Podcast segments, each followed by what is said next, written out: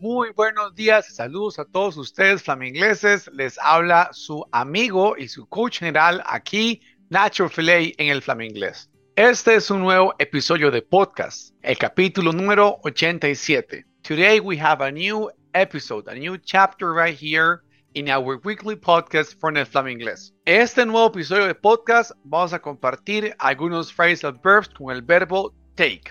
Así que, como ya sabes bien, desconéctate, relájate y vamos a aprender inglés aquí en Flam Inglés. Let's go.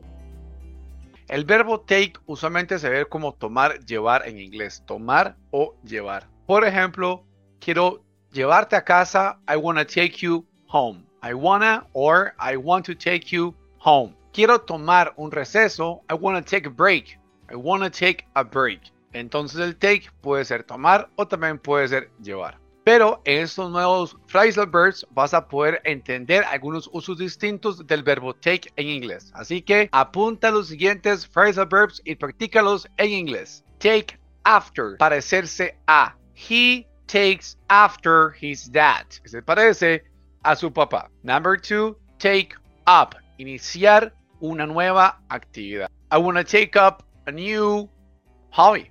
Quiero iniciar una nueva actividad, un nuevo hobby. Take on, contratar. The company is taking on new workers. Y la última, the last one, take over, tomar el control de algo. I really want to take over my life. Realmente quiero tomar control de mi vida. Así que tenemos el take after, el take up, el take on y el take over. Esto ha sido todo por este segmento de podcast semanal Ingleses. Nos vemos la otra semana con otro episodio de podcast acá en el Flam Inglés. See you.